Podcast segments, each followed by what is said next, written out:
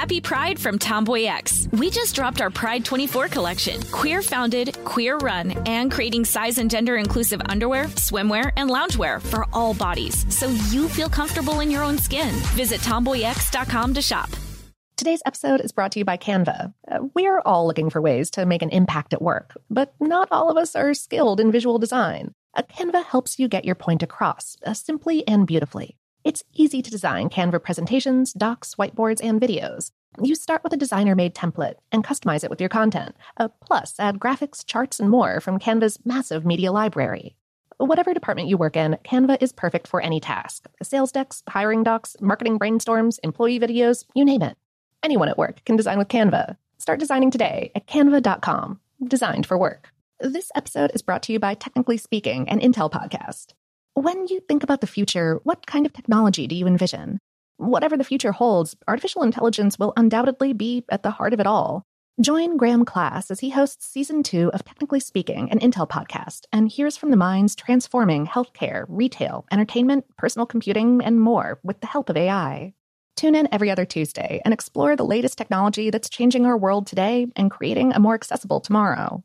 Listen to Technically Speaking, an Intel podcast on the iHeartRadio app, Apple Podcasts, or wherever you get your podcasts. What's up? This your boy Lil Duval, and check out my podcast, Conversations with Unc, on the Black Effect Podcast Network. Each and every Tuesday, Conversations with Unc podcast feature casuals and in-depth talk about ebbs and flows of life and the pursuit of happiness. Unlike my work on stage, I tap into a more serious and sensitive side to give life advice and simply offer words of encouragement, yet remind folks to never forget to laugh. Every Tuesday, listen to Conversations with Unc, hosted by Lil Duval on the Black Effect Podcast Network, iHeartRadio app, or wherever you get your podcasts presented by AT&T. Connecting changes everything. Okay, picture this. It's Friday afternoon when a thought hits you. I can spend another weekend doing the same old whatever, or I can hop into my all-new Hyundai Santa Fe and hit the road. With available HTRAC all-wheel drive and three-row seating, my whole family can head deep into the wild. Conquer the weekend in the all-new Hyundai Santa Fe. Visit HyundaiUSA.com or call 562 for more details. Hyundai, there's joy in every journey. Welcome to Brainstuff, a production of iHeartRadio. Hey, Brainstuff, Lauren Vogelbaum here. Nobody likes to be sick, but it seems there are plenty of people who are willing to take a chance on a disease like COVID 19 instead of getting a vaccine for it. Why is that? And is this a new phenomenon?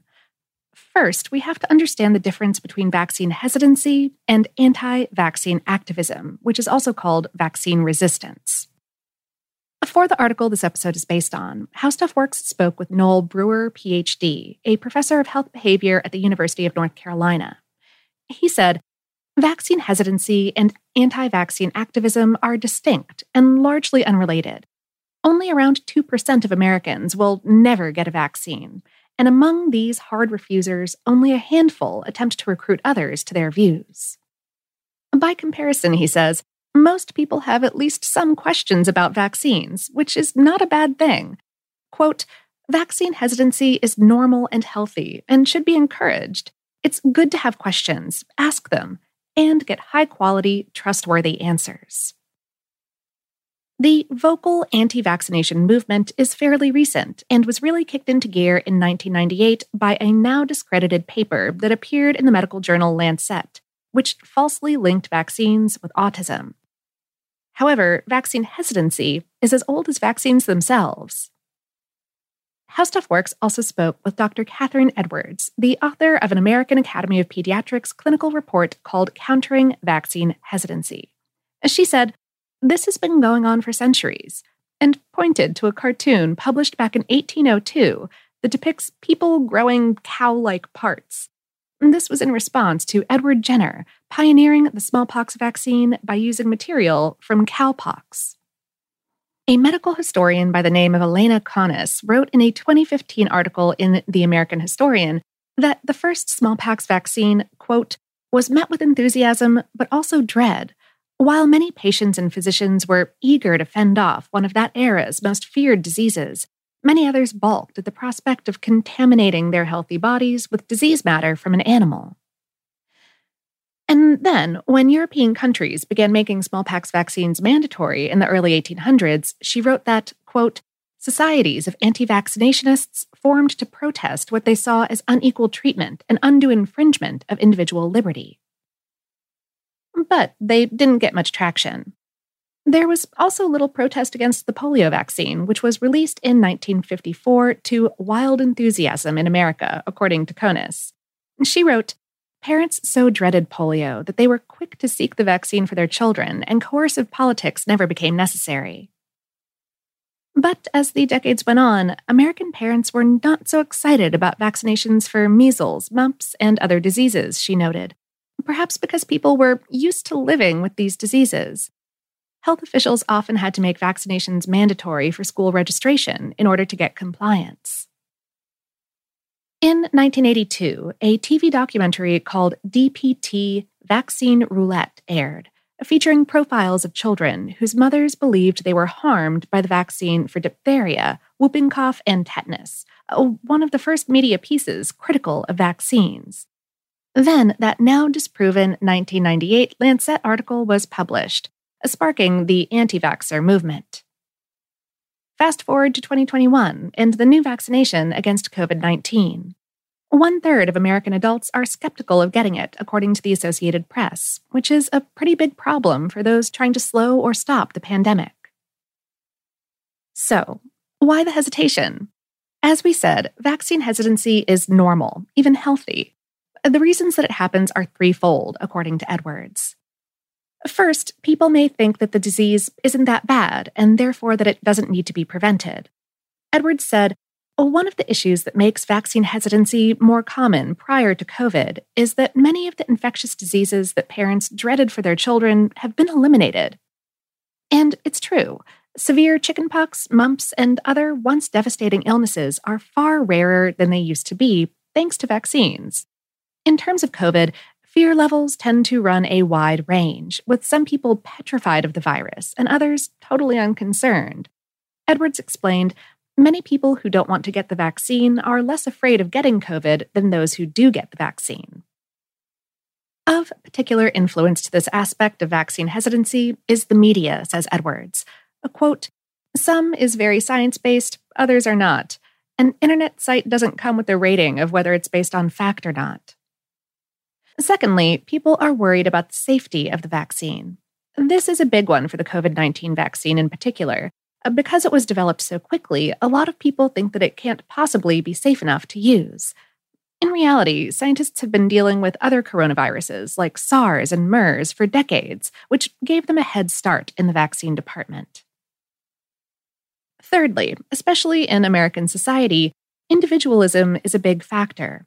Most people don't like to be told what to do, even if it is in their best interests. Edwards said that the line of thinking is I, quote, decide for myself if I get vaccinated, whether I wear masks, if I go out or quarantine. It's the sense of wanting to be an individual and having individual rights. Vaccination rates in general are still high in the United States, with 91.5% of children aged 19 to 35 months fully vaccinated against measles, mumps, and rubella as of 2017. This is an all time high, the lowest rate between then and 1994, when the study that these numbers are from began tracking rates, occurred not so coincidentally in 1998, when the fraudulent vaccine and autism study was released. Vaccination rates were just 86% that year. Still, there's not likely to be a magic cure to eliminate vaccine hesitancy anytime soon. Brewer said we don't have much evidence that interventions to decrease hesitancy can increase vaccine uptake. Such interventions have been unreliably effective. That said, the best way to address hesitancy is to have a person talk with their healthcare provider.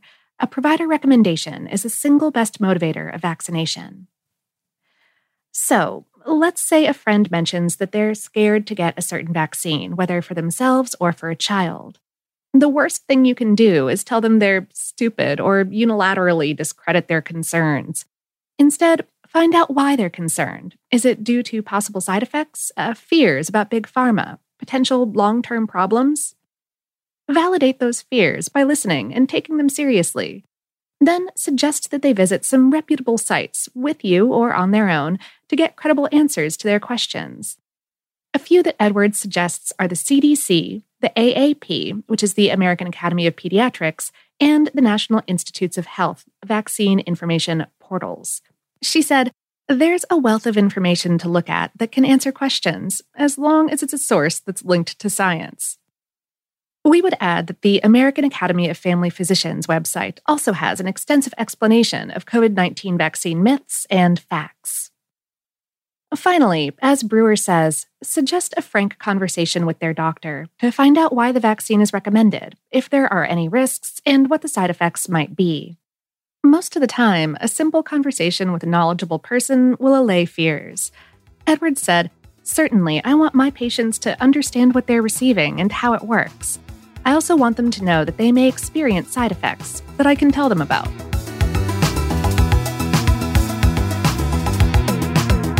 Today's episode is based on the article Vaccine Hesitancy is Nothing New on HowStuffWorks.com, written by Leah Hoyt.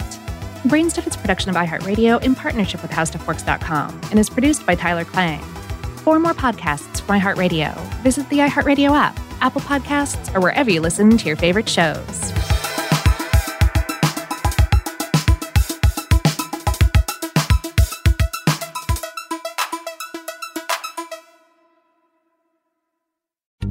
Pride from Tomboy X. We just dropped our Pride 24 collection. Queer founded, queer run, and creating size and gender inclusive underwear, swimwear, and loungewear for all bodies so you feel comfortable in your own skin. Visit tomboyx.com to shop.